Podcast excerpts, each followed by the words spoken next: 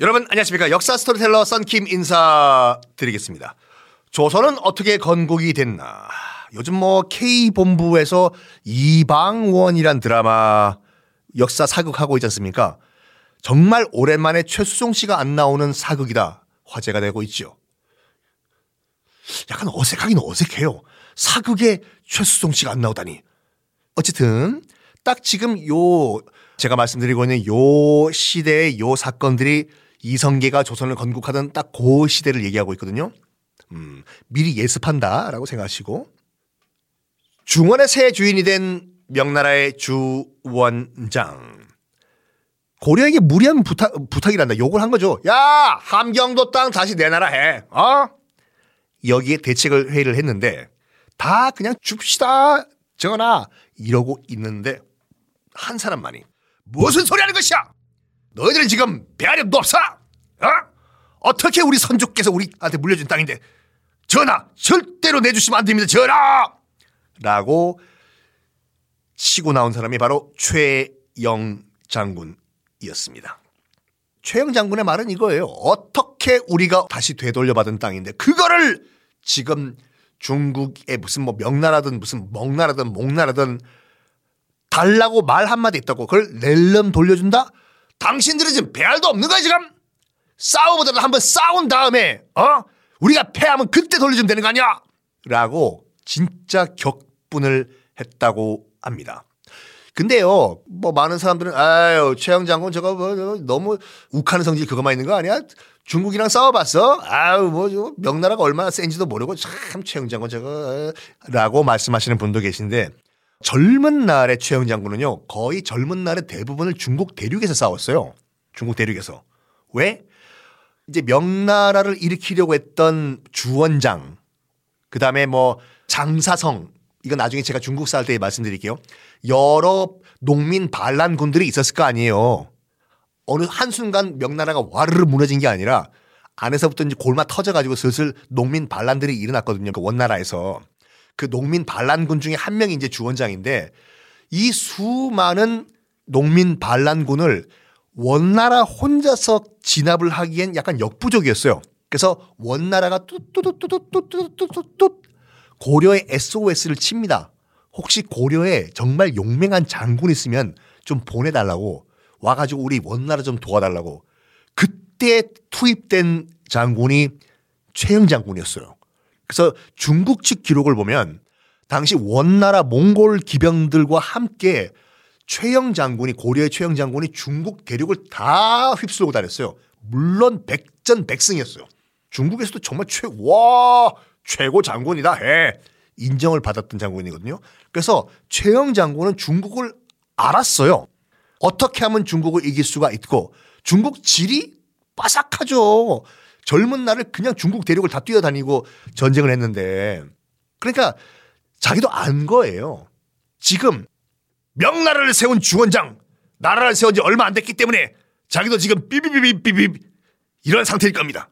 정신 못 차리고 있을 이때 이때 우리가 쳐야지 승산이 있습니다. 전하 라고 최영 장군이 얘기를 한 겁니다. 최영 장군은 이거예요. 뼛속까지 지금 스며든 이 고려의 패배주의 원나라한테 100년 동안 당했으면 됐지. 그딱 이거라니까요. 우리 일제 강점기 한 한 10년 지났을 때 우리가 1910년도에 나라를 빼앗겼잖아요. 일본한테. 1920년도 정도 됐을 때 최악이었다고 하거든요. 우리나라의 그 패배주의가. 아유, 뭐, 뭐, 우리가 어제 뭐 독립하겠어? 우리 뭐 일본 식민지 한 200년 갈 것 같아? 300년? 에라이 모르겠다. 뭐, 이왕 식민지가 된 거, 나도 이제 일본 사람 될래. 하하하! わかります! 이렇게 됐다고 해요. 패배주의가. 딱 고려도 이때 그런 상태였다고 하죠. 아유, 원나라 망하겠어. 몽골. 저기 뭐 헝가리, 독일까지 뭐 치고 온 양반들인데 뭐 우리 고려 나라 안 망하게 해준 것도 고맙지. 어? 아유. 이런 패배주의를 언제까지 갖고 있을까 이 패배주의 고려인들아. 라고 최영이 일침을 가했다고 해요. 사람들은 이제 뭐라고 얘기하냐면 특히 이성계가 여기서 이제 드디어 이제 최영과 빵 그러니까 갈등을 일으켜요. 의견 충돌이 일어나는데 밤새도록 술 먹고 얘기를 했대요. 최영과 이제 이성계 이제 사수 부사수니까 이성계 장군 어떻게 생각하나?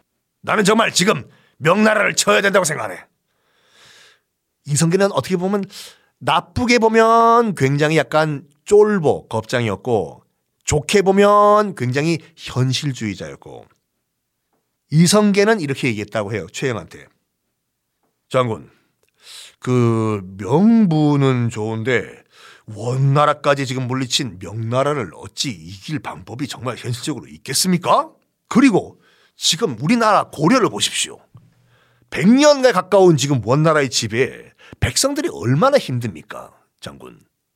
이런 상황에 전쟁을 일으키면은 분명히 또 백성들은 노역에 동원되고 백성들이 먹어야 할 이 쌀, 이 식량은 우리 병사들의 군량미로 돌려야 되기 때문에 백성들은 가뜩이나 굶어 죽는 우리 백성들은 더욱더 먹을 거가 없게 됩니다, 장군. 장군, 최영 장군. 제발 정신 차리십시오. 이거 명나라를 치는 것은 정말 좋은 작전이 생각이 아닙니다, 장군. 뭐야? 내가 너 이성계를 잘못 봤어. 이런 겁쟁이 이성계. 장군, 최영 장군, 국제 정신을 좀 읽으십시오, 장군. 지금 중원의 주인공은 물론 건국된 지 얼마 안 돼가지고 지금 불안불안하지만 어쨌든 간에 세계 최강 원나라 몽골 제국을 물리친 명나라입니다. 물론 소국이라고 내가 인정하는 건 아니지만 우리 작은 나라 고려가 이 대국을 어떻게 친단 말입니까? 최영 장군 정신 차십시오. 이런 식으로 대립을 합니다. 그때 그때 이제 우왕이요. 우왕도 이렇게 우왕좌왕 하다가 딱 보고 있다가 뭘 느꼈냐면 지금 최영이 나를 도와주고 있는 건 맞지만 최영이 또 언제 내 뒤통수를 칠지 어떻게 알아? 음, 어떡하지? 세상에서 믿을 수 있는 건 가족밖에 없어. 그래. 결국 그 방법밖에 없는 건가? 여봐라! 내 전하! 최영 장군 잠깐 오라고 하라. 내 전하! 들어오라. 끼 드그둥. 앉으시오, 최영 장군. 전하, 무슨 일이십니까? 다른 게 아니라, 아, 그 내가 들어보니까 그 최영 장군 그 밑에 아직 결혼을 안 한 여식이 있다고 들었어, 딸이. 그 딸을 나한테 주시오. 에? 아, 장인어른, 에? 사랑해요, 장인어른, 에?